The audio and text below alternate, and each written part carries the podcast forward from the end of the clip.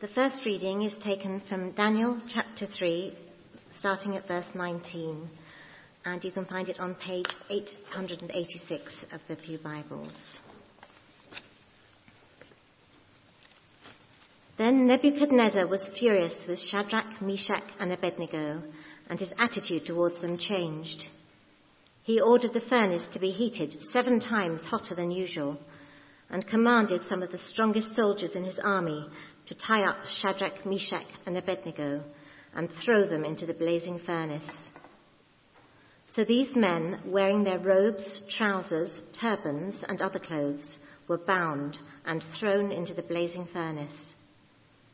The king's command was so urgent and the furnace so hot that the flames of the fire killed the soldiers who took up Shadrach, Meshach, and Abednego.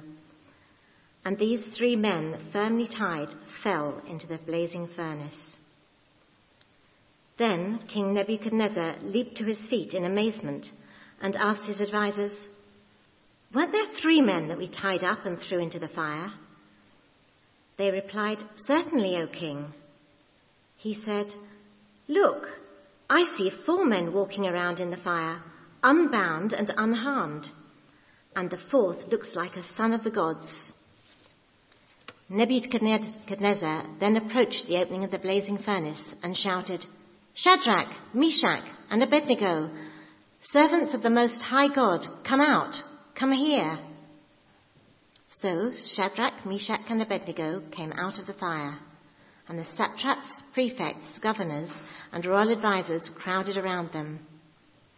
They saw that the fire had not harmed their bodies, nor was a hair of their heads singed. Their robes were not scorched, and there was no smell of fire on them. Then Nebuchadnezzar said, Praise be to the God of Shadrach, Meshach, and Abednego, who has sent his angel and rescued his servants.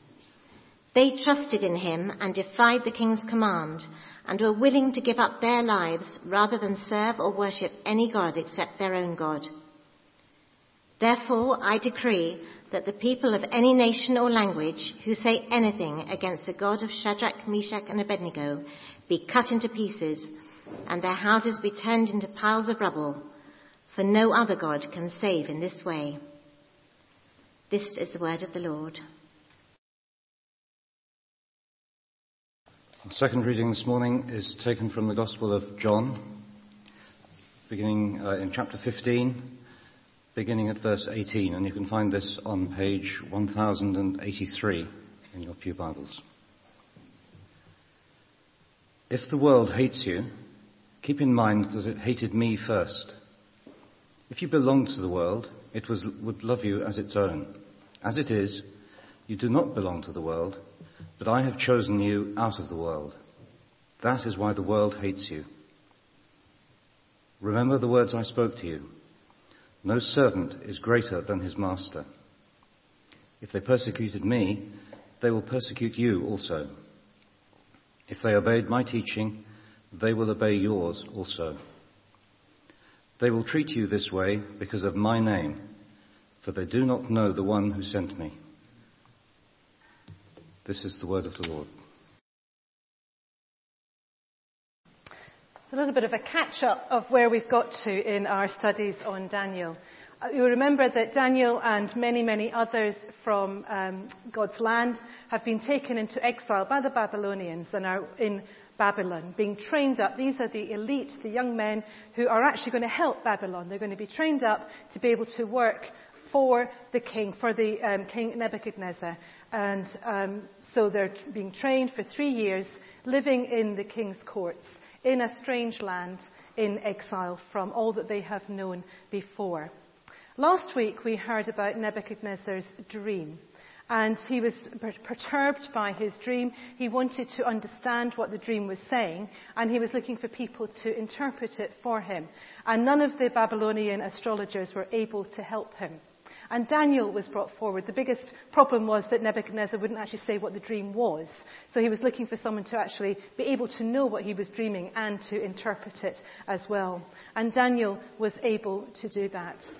And what Nebuchadnezzar was dreaming about was the, the kingdoms and the powers that were going to come. There were going to be more powers to come beyond him. And we're having a bit of a battle in Daniel between the earthly kingdoms and God's kingdom. And Nebuchadnezzar is struggling to realize that the Lord, the God, his kingdom is the one that lasts, is true, is eternal. He seemed to get it at the end of chapter 2. He seemed to be understanding because he was so amazed by what Daniel was able to do that he said, Surely Daniel's God is the true God. And we have to remember that at that time, the sense of one true God is still really, really unusual. There was a sense that each nation, each culture had their own God, and it was fine for the God of Israel to be the God of his people, the Israelites. But now, the king of Babylon is saying, Surely this God is the God above my gods and is the God over all. Now that's really significant and really important that Nebuchadnezzar is beginning to realize this. But, as is so often the case, time moves on, possibly 16 years, uh, some commentators suggest, between chapter 2 and chapter 3. And Nebuchadnezzar seems to have forgotten all about this idea of Yahweh, of the God of Israel being the God over all. And he decides at this stage that he wants to uh, see for himself how much support he's getting from his own people and from those of other nations who have been brought in. It's not just the Israelites who have come into Babylon. There are people from lots and lots of nations who have been brought in. There's such a strong force that they have conquered all these other countries, brought all these people in. It's multicultural, lots of languages going on. How loyal are these outsiders to him as king? That's what he wants to know. And he does it by building a statue. An enormous statue, and that's what the first part of chapter 3 is about. He makes an image of gold. If you want to find it, it's on page 886. It might help to have that open in front of you. An image of gold, 90 feet high and 9 feet wide. I'm not very good at um, visual sense of things until I actually see it. But when I read the commentators, they say this is quite unusual dimensions, quite thin and very, very tall. Um, nine foot wide and 90 feet high. An image of gold is built. And the cost of building that, the time to build that, this is something incredible that is set up. And once it's built, Nebuchadnezzar says, Now I've got it, I want you to come and bow down before it. There's going to be an opening ceremony. All these people are coming around, all these people from different nations, all the officials, all the uh, fantastic names, the satraps, the prefects, the governors, the advisors, the treasurers, the judges, the magistrates, and all the other provincial officials have to come to the dedication of this image. And there's a huge orchestra. There's noise, and when the trumpets blow, they all have to bow down to this image. Daniel doesn't appear in this chapter, so we're not quite sure whether he's part of the crowd or not, or whether he's managed to avoid having to come to this. He isn't written about. We're focusing on the three friends that came with him Shadrach, Meshach, and Abednego. And they're part of this crowd. And they have a problem. They have a problem because they know it is forbidden to bow down before an idol. It is forbidden in Jewish law to worship an idol, to worship anything that is not God. And so they have this dilemma as to what to do. And when the trumpets blow, they do not bow down. Now, it doesn't seem as if they make a big song and a dance about it. They're not demonstrating with placards saying, you know, this is against the law, we're not doing this. It doesn't say that. But somehow they're spotted. So whether they're just very quietly trying to hide in a corner. But the astrologers, some of them notice and see that they are not bowing down before the statue. And they go to Nebuchadnezzar and say, These men, they've forbidden you, O great and mighty king. They have not done as you have commanded. They have not bowed down before this idol. And Nebuchadnezzar is furious. And he calls them in and he says there is a punishment. And the punishment is to be thrown into the fiery furnace. And he asks them, Will you bow down or will you be thrown into the fiery furnace? And they say that if we're thrown, this is in verse 17, we do not need to defend ourselves before you in this matter. If we are thrown into the blazing furnace, the God we serve is able to save us from it, and he will rescue us from your hand, O king. But even if he does not, we want you to know, O king, that we will not serve your gods or worship the image of gold you have set up. They're not going to do it. They trust in a God who can save them, but even if he doesn't save them, they will still not bow down before this statue, knowing what will happen to them. And of course, that is what happens. They're thrown into the blazing furnace. And Nebuchadnezzar is so furious, he turns it up seven times hotter than normal. So much so that the soldiers who are stoking up this furnace, they die. The intensity of the heat, they're not even in it, they're standing outside. And it is so hot that they die. That is how hot it is. And the three friends are thrown in to the fiery furnace. And at some point, Nebuchadnezzar looks in and says, I think there were only three who were thrown into there. And yet I see four. The Son of God seems to be there, a Son of God. An angel, we're not quite sure. But there is somebody in there, whether it's some sense of Jesus being with them, we don't know. But a messenger from God is in that fiery furnace with the three men, and they do not burn. The ropes burn, but they do not burn.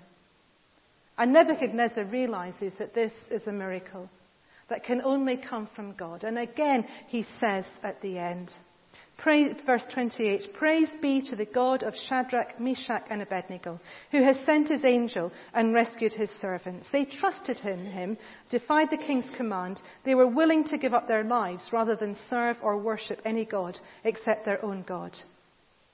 Therefore, I decree that anyone who says anything against this God be cut into pieces and their houses be turned into piles of rubble. For no other God can serve in this way. So, yet again, Nebuchadnezzar is realizing something about Yahweh, the true God. It's quite a story, isn't it? It's quite phenomenal, and it's, it's amazing it's one that we read children. I just hope they're fine. Rakshak and Benny's all right. But actually, there's something dramatic about it. There's something miraculous, something amazing. But it raises lots of questions as well. If we keep it at the children's story, we think, yes, these three men did as they were told, thrown into the fire and they didn't burn, and they all lived happily ever after. But let's probe a little bit deeper than that. Shadrach, Meshach, and Abednego are living in Babylon. They've been there quite a long time. There's that sense in which they are acclimatizing and assimilating to the culture there. They've already had to think about what do they do and what do they not do. So they haven't eaten the king's food, and they have eaten vegetables instead. That was in chapter 1. Here's the next dilemma for them. The king is asking them to do something that is against their law. Bowing to the idol is strictly forbidden. And so it's a step too far for them, and it's time to make a stand. That's fairly obvious as we look back with our eyes, seeing the choice that they made and what happened. But imagine you were Shadrach, Meshach, and or Abednego. And you know what the king is asking. And you know the threat of death if you don't do it. You might have a different thought process. You might immediately say, No, I'm not going to do it. But chances are we go through a bit of a thought process to get to that. We might say, I'll bow, but I'm not going to mean it. I'll have my fingers crossed behind my back. I'll look as if I'm doing it, but I'm not really doing it. But that way, I'm going to be safe. They might be thinking, is this really what God wants for us? Does He want His people to die? Surely God wouldn't want that to happen. And you begin to come up with a theory as to why it might be okay. They're in an unusual situation. They've been taken out of their land where they can obey the rules because that's the country is set up by that and they're somewhere else. Do the rules still count when you're not in Israel? That would be a thought process that they may have gone through. The third one might be surely God wouldn't want them to risk their lives. Surely God loves them. That's something they have learned through their history, that God loves them. Surely He wouldn't want them to risk their lives. So there could have been a lot of thought process and a lot of turmoil. I don't think it was an easy decision that they reached. So imagine the turmoil that they might have gone through. They might have thought, this is what we're going to do, and then realized, no, we can't do that. So easy to say, I'll just do it anyway, but not really mean it. God won't mind. The pressure to conform would have been immense. Some psychological studies took place, I think it was in the 50s, and the Asch experiments were showing how people conform. They took some people into a, um, a laboratory situation. So there was a room, and ostensibly there were 15 volunteers, all being asked to do the same exercise. One person was actually the, the, one who was being tested, and the other 14 were in on the experiment, but the one person didn't know this. So the 15 people were shown a line, and then shown a picture with three different lengths of line and asked which is the same measurement. So they'd look at them and say, this line, which, which does it match on this picture of three? And they'd go around, and the, the 15th person was the one who didn't realize that he was actually the, the dummy proving the experiment. So, first time, one, two, three, four, five, six, up to 14 all agreed on the correct line, and number 15 said, yes, that's the right one. Did that for three or four times. By round number five, Numbers 1 to 14 identified the wrong line as correct, and number 15 agreed with them. And again, and again, and again. In that sense, even if you think something is right in your head, the pressure to conform is immense. And so, actually, for Shadrach, Meshach, and Abednego, they were working against what they would naturally be wanting to do. Everything within them would be saying, We're going to conform. This is okay. This is right. But they take their stand and they say, No, this is a step too far. They know that God can save. And if they left it there, that would be okay. They would say, it's, it's, actually, it's all right. We can go into the fiery furnace because we know the outcome. But they don't know the outcome. And so they say, We know that God can save us, but even if He doesn't, this is the right thing to do. And the miracle happens. And with hindsight, we can see that. But as they stood at the edge of the fiery furnace, they don't know the outcome. But even if God doesn't save them, this is the right thing to do. Now, this has quite an impact on Nebuchadnezzar. The first thing, he realizes that their stand has a strength. He notices the integrity by which they are living. He sees what they have done and is amazed by it. He almost becomes more angry by it. He can't believe that they won't bow down. Why are these men taking this stand? Why won't they just do as they're told? There is something within them that he realizes that they're living with an integrity and to begin with, he doesn't quite know how to deal with that. But their stand is noticed. I wonder if we realize that when we take a stand about something, people notice. We're often not thinking about the impact on other people. We're struggling in our own minds as to what is the right thing to do. It might be a work situation, it might be a family situation. What is the right thing to do? But when we live with integrity, when we live in such a way that our faith is real in our life and our life reflects that, other people notice. They might not know what to do with it to begin with, but it has an impact. And people can see that we're living according to our faith, and that is powerful. The second effect on Nebuchadnezzar is that he praises God. He's reminded again of who God is. And so by taking a stand, they are witnessing to God. Again, do we think this? That when we live with integrity, when we live in the way that isn't always the easy way to live, we're actually witnessing to who God is. We might never know what happens to other people. We might never know the impact it has. But it might be at some point in the future, somebody will realize, well, I knew so and so. They were faithful to God. They knew Jesus. And it showed in the way they lived their lives. We witness to God when we take a stand. And then thirdly, Nebuchadnezzar is able to see the power of God's kingdom. He's an empire builder. All he's interested in is power and the power of his earthly kingdom. And yet he's able to stand and say, Your God, the God of Shadrach, Meshach, and Abednego, has a kingdom that is more powerful than any that I know.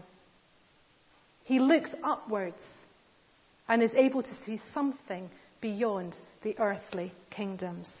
And we know through history the desire of people to build strong earthly kingdoms, and yet they are nothing compared to God's kingdom. Only God's kingdom is eternal, and only God's values are eternal values. I wonder if we think about that as we're contemplating how we're voting on Thursday. God's kingdom is the kingdom that matters.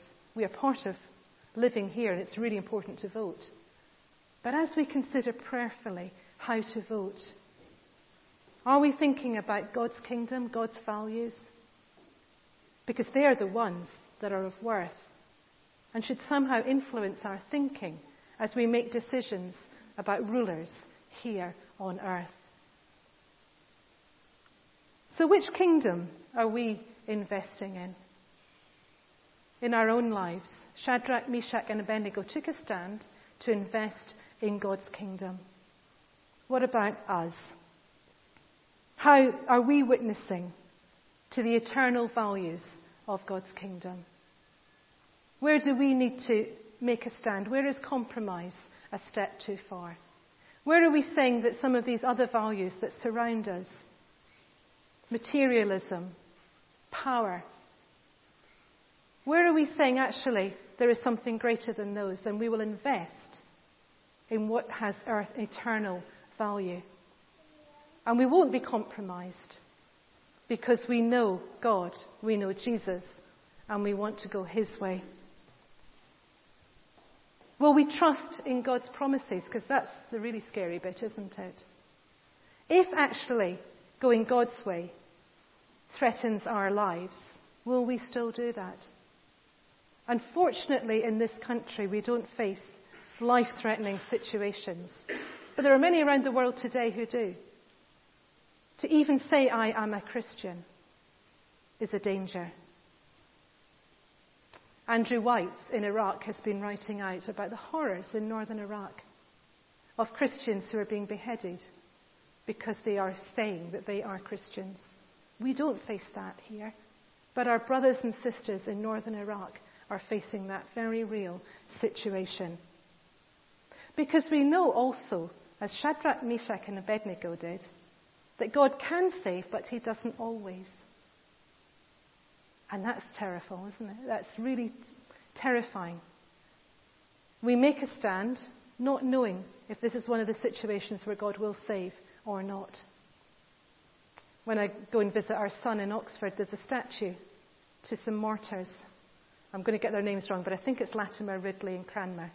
But post Reformation, men who took a stand because they wanted and believed that the Bible should be in English for every person to be able to read and understand it. We would laud and say, Isn't that fantastic? But at the time, that wasn't liked. And they were burned at the stake. God didn't put the fire out. He didn't stop them burning, even though the flames were there. They died. God doesn't always save. So when we take that stand, we trust in a God who can save, but who doesn't always. Will we still take our stand? So ultimately, will we live as citizens of God's kingdom? Or are we going to be swayed by the dangers and the threats around us? Jesus himself walked this path. Jesus himself reached the point of the Garden of Gethsemane, where he knelt before his Father and said, If it is your will, take this cup of suffering away from me. But not my will, but yours. Do we live as Jesus did, saying, God, your will in my life, not mine? Your will to be the oddball in the workplace who actually says, No, I'm not going to cheat on my expenses. The person in the playground who will actually say, Yes, I do go to church, even though others might be sneering or laughing. Where do we need to take our stand as a sign of being citizens of God's kingdom, following the way that Jesus did? It isn't always easy. But when we do, we're investing in a kingdom that lasts eternally. Amen.